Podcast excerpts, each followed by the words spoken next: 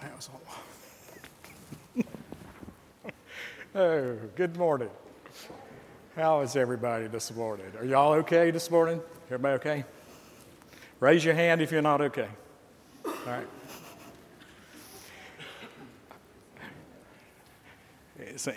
One of these days, I'm going to write a book about the backside, the stuff nobody sees that goes on in the church.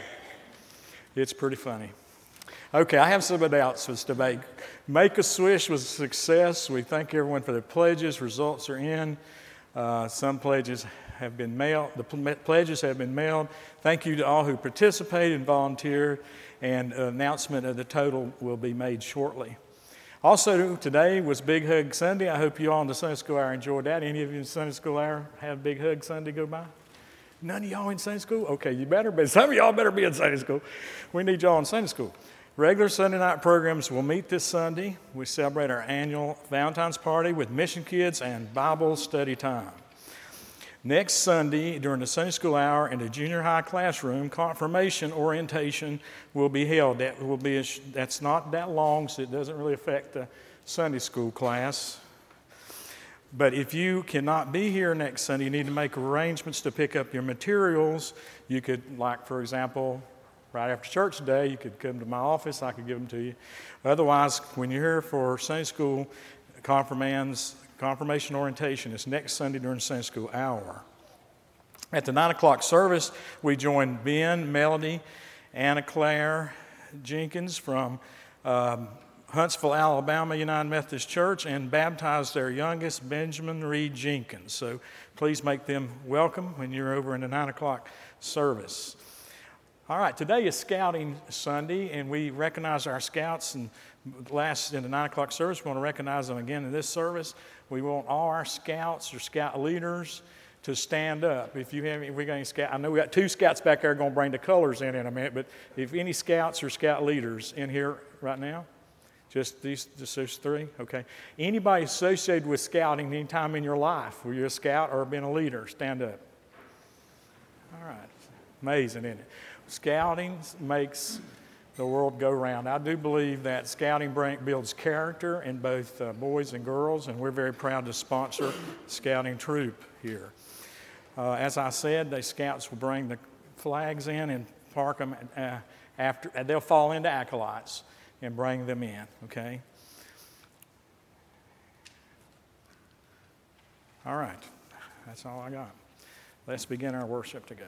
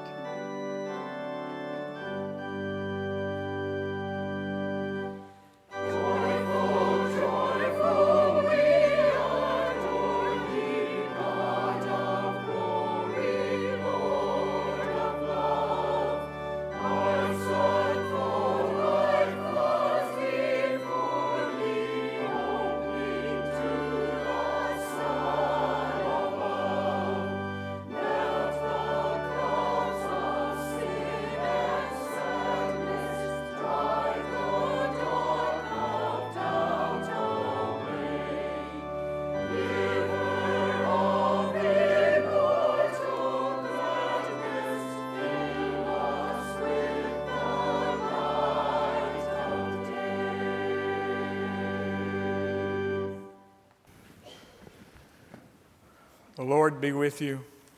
And also with you. Let us pray together. Everlasting God, you brought the people to your light and to the brightness of your rising. Fill the world with your glory. Show yourself to all the nations. Through him who is the true light and the bright and morning star, even Jesus Christ, your Son, our Lord. Amen.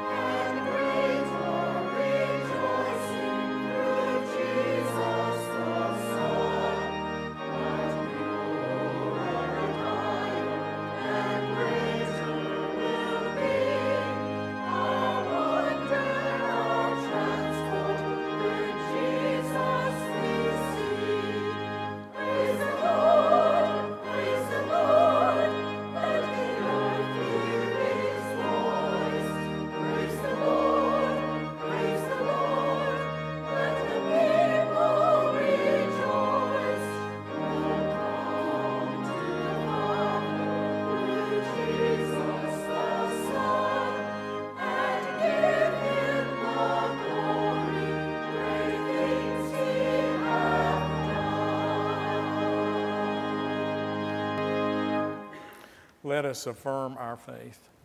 I believe in God, the Father Almighty, maker of heaven and earth, and in Jesus Christ, his only Son, our Lord, who was conceived by the Holy Spirit, born of the Virgin Mary, suffered under Pontius Pilate, was crucified, dead, and buried. The third day he rose from the dead. He ascended into heaven and sitteth at the right hand of God, the Father Almighty. From thence he shall come to judge the quick and the dead.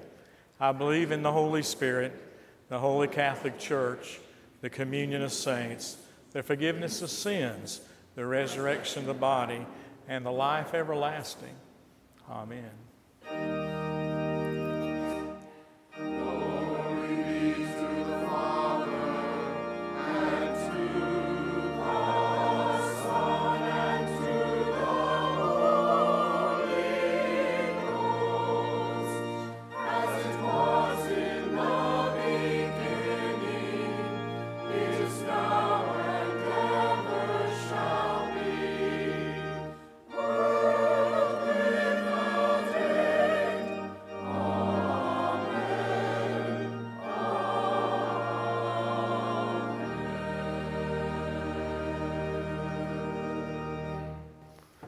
Please be seated. Let our children come forward at this time.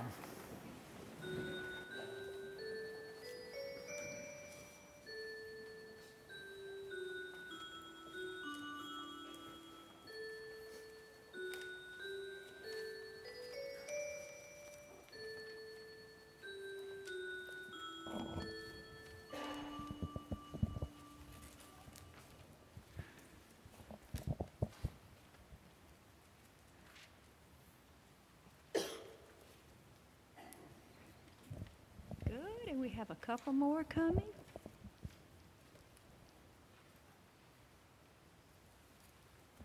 Oh, we have two visitors this morning. Good. Good morning to everybody. Good morning. I like to see the smiles on your faces. Let's see a big smile. Everybody got a big smile? Yeah, that looks good. Next Friday, February the 14th, is going to be a very exciting and a special day. Any of you know what that's going to be?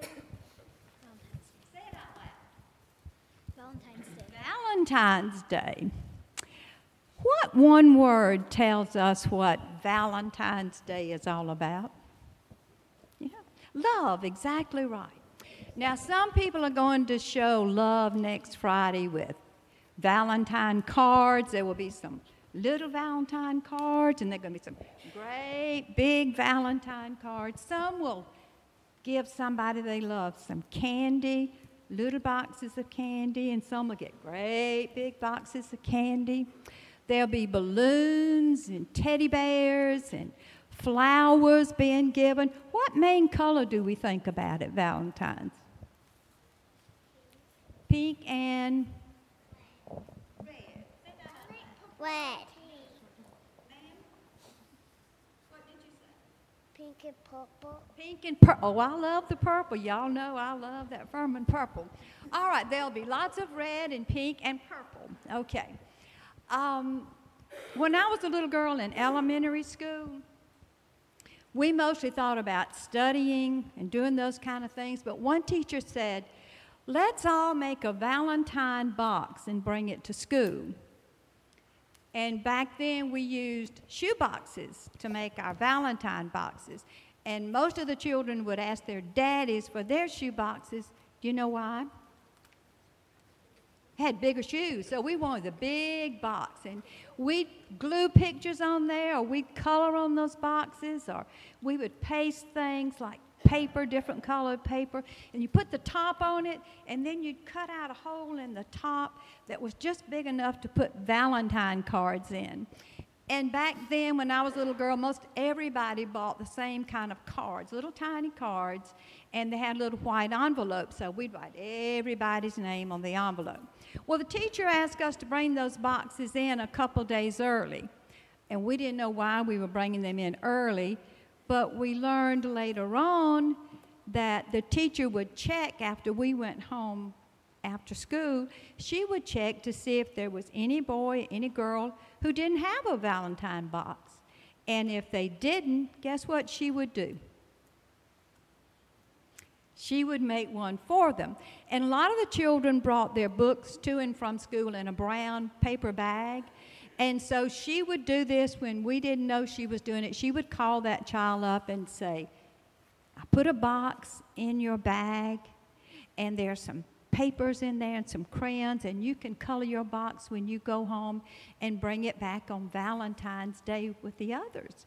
So on Valentine's Day, everybody had a box. Oh, we were so excited. Our names were on them. And she gave us time to go and put our Valentines to each other in the box that morning. And about 10 minutes before school was out, she let us come up and get those boxes and put them on our desk. We would all shake them to see that we had Valentines. We didn't know that she'd put Valentines in there to everybody, little ones, to be sure everybody had one. But we'd have lots by then because we'd put some in everybody's box. Our mothers told us that you give everybody in your class a card. So we did that. So nobody's feelings were hurt. We were showing love.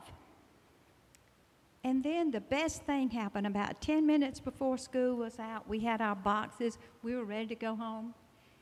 and our teacher came by each desk, and she had, and the older people will know what I'm talking about. There were these little cardboard, it was a lightweight cardboard card, and right in the middle of it was a big old red lollipop. Those were the best lollipops around. And she had our name written on the back, and then she put, "Love, Miss Boykin." Oh, that was the best. Miss Boykin showed her love that day by giving every boy and girl not only a Valentine, but a big lollipop. And that was a big deal back then. We didn't get candy every day. So that was a big deal. She showed us her love, and that was the teacher that I wanted to be when I grew up. I wanted to be just like Miss Boykin. Now, let me ask you this. Well, first of all, some of you, and maybe all of you this morning, came by the adult Sunday school classes, and you showed us love. How did you do that? Did any of you show love this morning? We gave kisses, chocolate kisses, and then we hugged them. Yeah, you gave all of us hugs and kisses, candy kisses and hugs. Those are the best kinds of Valentines. You know that? Hugs and kisses. They don't cost a penny. I want you to give somebody a big hug this Valentine's Day. It could be mama, daddy. Do you hug your brothers and sisters? Sometimes. Yeah, sometimes. Okay. Find somebody you love. There are two scriptures in the Bible that tell us about love and Valentines. Do you know who sent the first Valentine? The very first Valentine ever? It was God. God sent his son to die for all our sins. If you ride around Greer, if you're riding with your parents around Greer, there are a couple churches that have signs out in the yard there.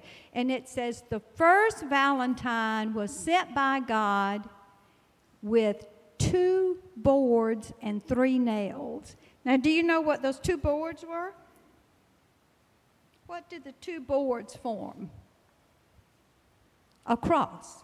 What are the 3 nails for? Think about it. Who was on this cross? Jesus. Where would the 3 nails be? In each of his hands. That's 2. And 1 in the side. Jesus' feet were placed how? Jesus' feet were one on top of the other, and the 3rd nail went in the feet. You remember what went in the side, the sword, right? All right, so we had the cross. These are the 2 boards and the 3 nails. Now, that hurt, didn't it? You kind of felt that pain, didn't you, when we talked about that?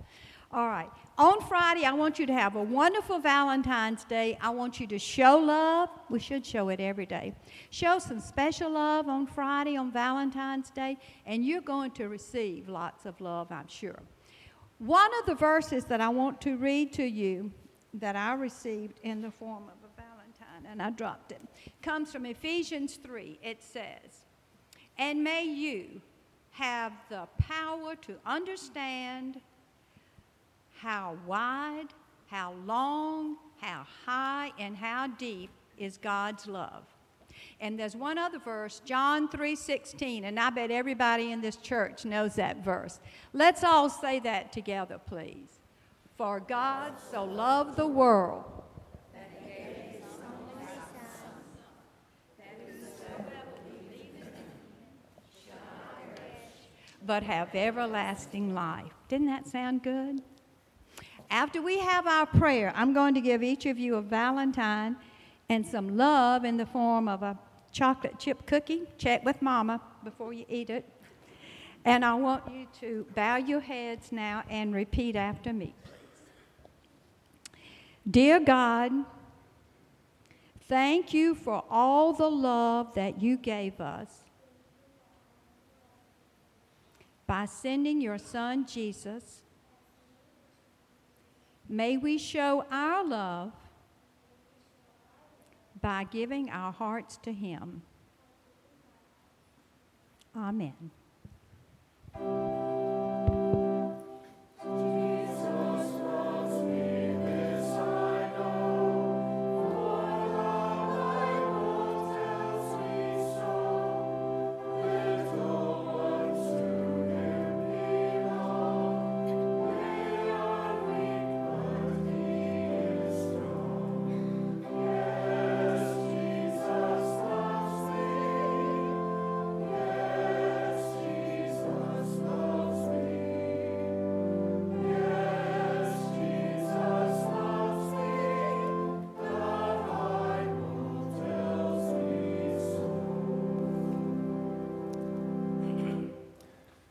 A scripture reading is from Psalms 15, verses 1 through 3.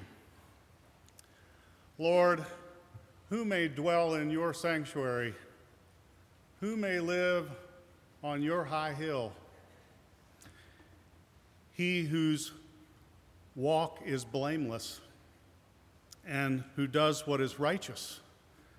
He who speaks truth from his heart and has no slander on his tongue.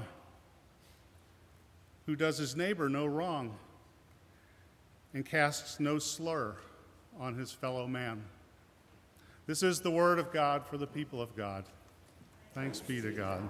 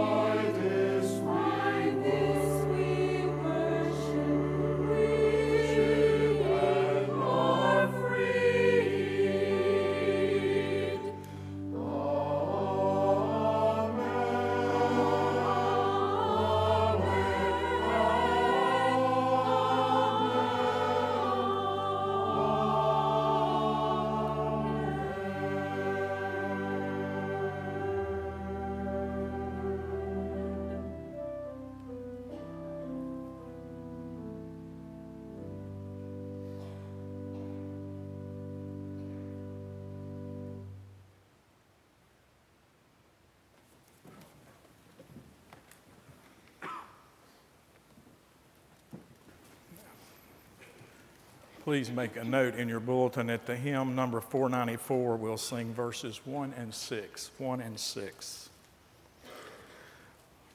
Let us bow our heads in prayer.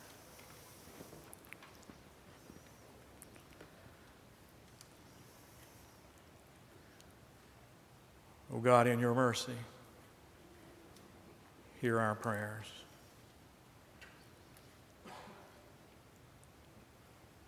Almighty and everlasting God, you have revealed yourself in words and deeds and in the person of Jesus the Christ. And we, your people, thank you for opening our eyes and our ears that we might receive your salvation. Because you did not come in mystery but with power and might, we praise your holy name and we proclaim your glory. And we come here this day, O Lord, asking for our petitions. We also come with thanksgiving, and humbly we confess our sins. In that light of confession, O Lord, we are reminded that you call us to share our bread, to act justly in all that we do, to be the salt of the earth and the light of the world. And yet we must confess this day that we do not always freely give what you have provided for us. We do not let our light shine in witness to your grace. We receive from you mercy, but we keep it to ourselves and do not share it. We know we have not lived as you have called us. And so we pray this day that you would forgive us, that you would forgive our shortcomings, our sins, and restore our lives again. Help us by the Spirit, the Holy Spirit, to understand what you've bestowed upon us and put back into us the saltiness that we need, and rekindle in us the fire of your light, and give us the words that we might say that upbuild Christ's holy church. We are reminded this day that there are people within our community of faith who are struggling with disease, despair, release from pain and mourning. There's others who feel not safe or loved. We pray, O God, that you receive all that we have listed in our prayer concerns and all that we speak in the silence of our hearts now. Receive them into your care. Free them from these things which keep them bound, and help them know that when they cry to you, you cry with them and you're there. O Lord, we seek to be happy in your righteousness. Bless us now as we pray that for these things to be done, not our will but yours, O God. Help us to accept your good and perfect will in this and all things. We pray in the name of Jesus Christ, our Lord, who taught us to pray, saying these words: Our Father, who art in heaven, hallowed be thy name. Thy kingdom come, thy will be done on earth as it is in heaven. Give us this day our daily bread. Forgive us our trespasses, as we forgive those who trespass against us. And lead us not into temptation, but deliver us from evil. For thine is the kingdom, and the power, and the glory forever. Amen. Let us continue our worship with our giving. Let our ushers come forward at this time.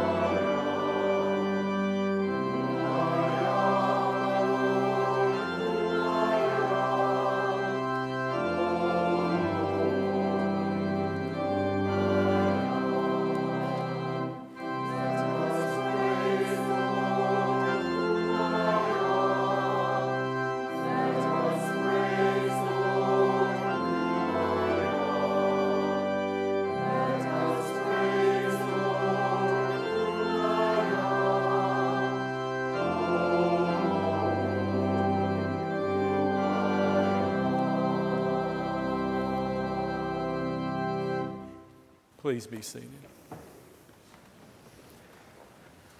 One of the most interesting stories in the Bible, in my opinion, is found in the book of Ruth, which talks to us about Ruth. And if you haven't ever read the story of Ruth, you should. It's only like 4 chapters. It's like 2 pages in the Bible, because I'm only going to read 2 little verses. But I'm going to talk about what's not read. Chapter 1, verse 16 says,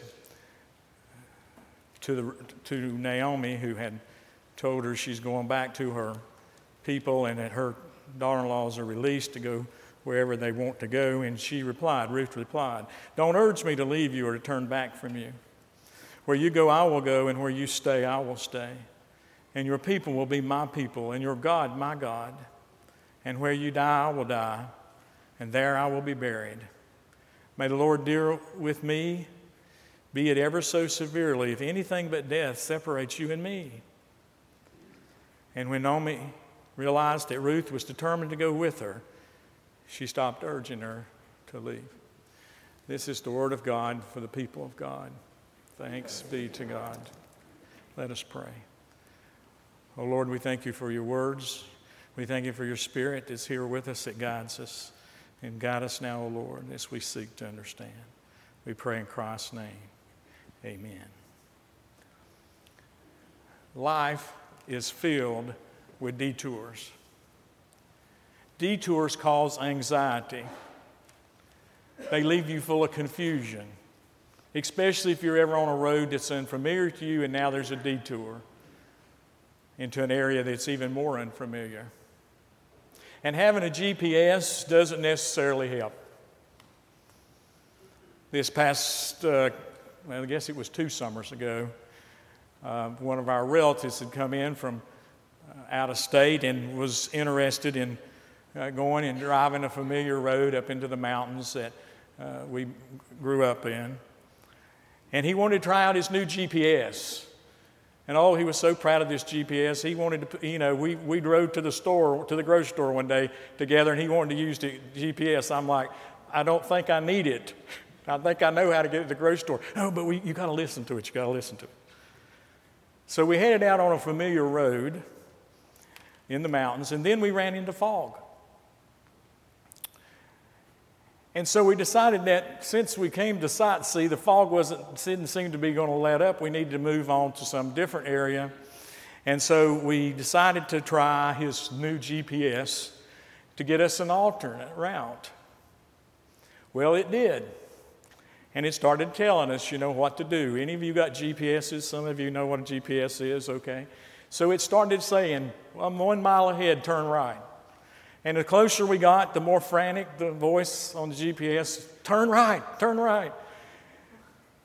The thing is, friends, that even in the fog, I knew, as did my relative, that if we took a right turn where this machine told us to turn right, we would have driven off the side of the mountain.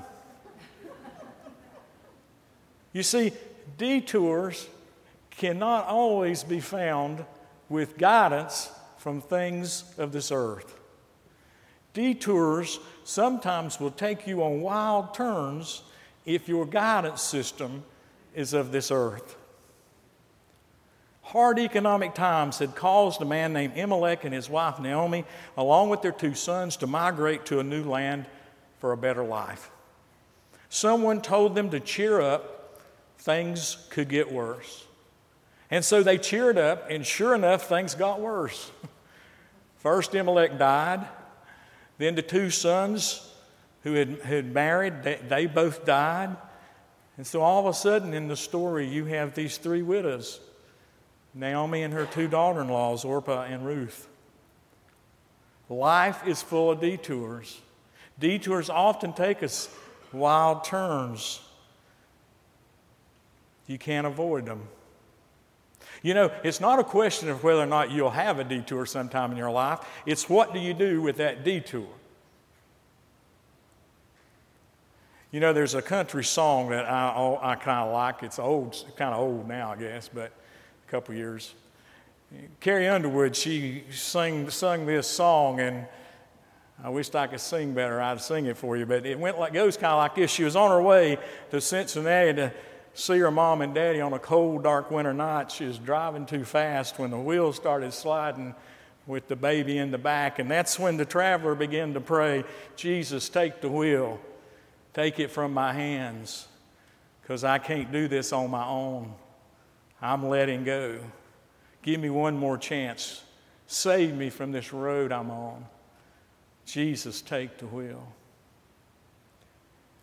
I submit to you that that's a pretty good prayer when detours enter your life and you're in wild turns and in unfamiliar territory. Jesus, take the wheel is a good prayer. You know, life can be confusing. It can be full of anxiety. But if you're on that road and you don't really know where it's going to end, just cry out to Jesus to take the wheel. Life is filled with detours. Detours confront us with decisions. Naomi had to decide what to do. She decided to return to her homeland. She bids her daughters-in-law goodbye. I mean, there's no obligation for them anymore. Death does do us part. They had no more obligation. One of the daughter-in-laws kisses Naomi goodbye and leaves. But Ruth will have nothing to do with it. She wants to stay. And actually, an older version of the scripture I like better on this scripture. It says, "For whether thou goest, I will go. Whether thou lodgest, I will lodge. Your people will be my people. Your God will be my God. And where you are buried, there I will be buried as well." That was her answer. That was her decision to this detour in the road. Now let me set the record straight. That was spoken by a daughter-in-law to her mother-in-law. Did you hear that? Daughter-in-law to her mother-in-law. I know we don't usually make such radical commitments to our mother-in-law. Most of the time we just tell jokes about them, such as two men were talking at a bar and one said, "My mother-in-law is an angel." The other guy says, "You're lucky. My mother-in-law is still alive." The thing is, though, there is not a joke here. It's a radical statement of loyalty and commitment that Ruth commits herself to Naomi, to a new land, to a new life, to a new way of worshiping, different way of living. You see, commitment and loyalty is a decision we can make when we're faced with detours.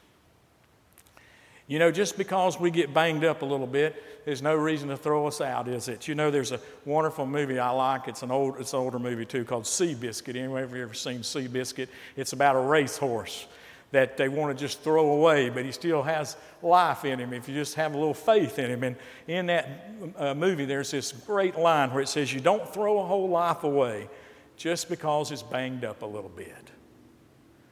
You know, life is full of detours. Life is full of decisions. But you don't throw things away just because you went through all them detours. Caring people realize that you have to struggle from time to time.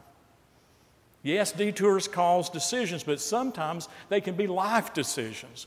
They can offer new dimensions for living. They don't necessarily have to be bad decisions like turning right and going off the side of a mountain. You know, what's really underlying in this story is something called redemption. We don't talk about it a whole lot. We heard a little bit about it in the children's sermon. It's not a word we use much anymore. Let me explain it just a little bit. My mother, she used to redeem S&H green stamps for prizes. Any of y'all remember S&H green stamps? There might be a few of you here. I admit that you're as old as that. Some of you redeem your frequent flyer miles for prizes and things. My mother thought everything was worthy of being redeemed. My mother was born in 1929, the year that the Depression began. Her entire childhood was part of the Depression era.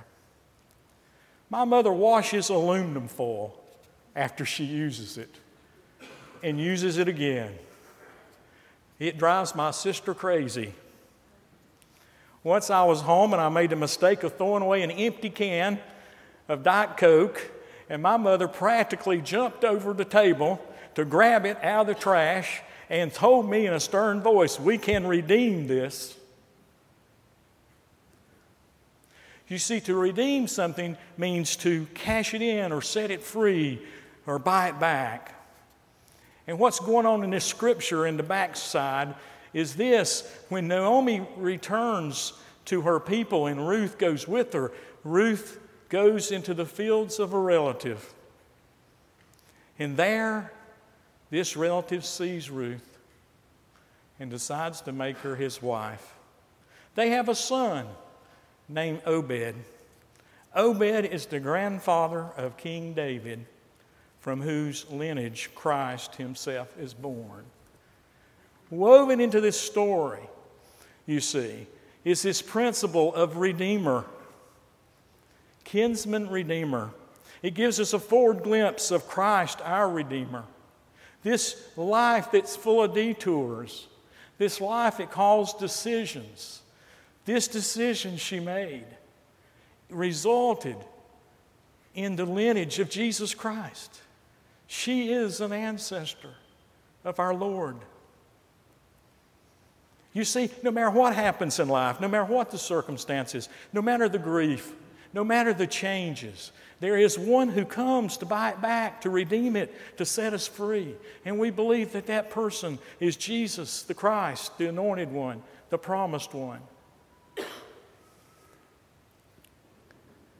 You know, there's another example of what this means that I read about, and I'm not going to tell you the whole story, but let me just see if I can narrow it down to this.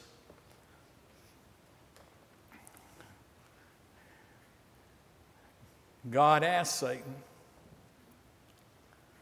"What are you going to do with my people now that you're the prince of the earth," as the scripture says? And Satan replied, "I'm going to tease them and tempt them. I'm going to make them fight and quarrel and divorce. I'm going to make them kill each other, destroy things. Then I'm going to condemn them to hell because they're worthless as far as I'm concerned." And God is known to reply, "How much do you want for them?" And of course, the answer is, "I'll take the life of your son." And that day, God so loved the world, He sent His only Son to set us free, to redeem us, to buy us back, to set us free.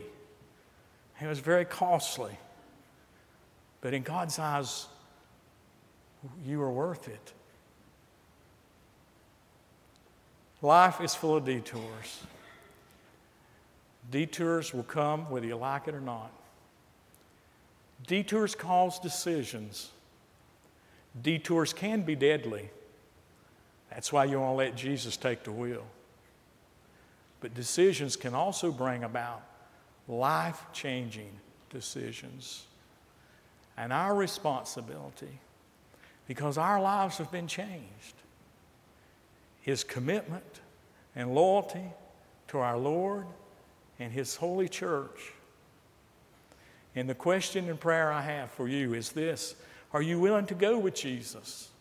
Are you willing to go wherever Jesus goes? Whether Jesus goes, I will go. Whether Jesus lodges, I will lodge.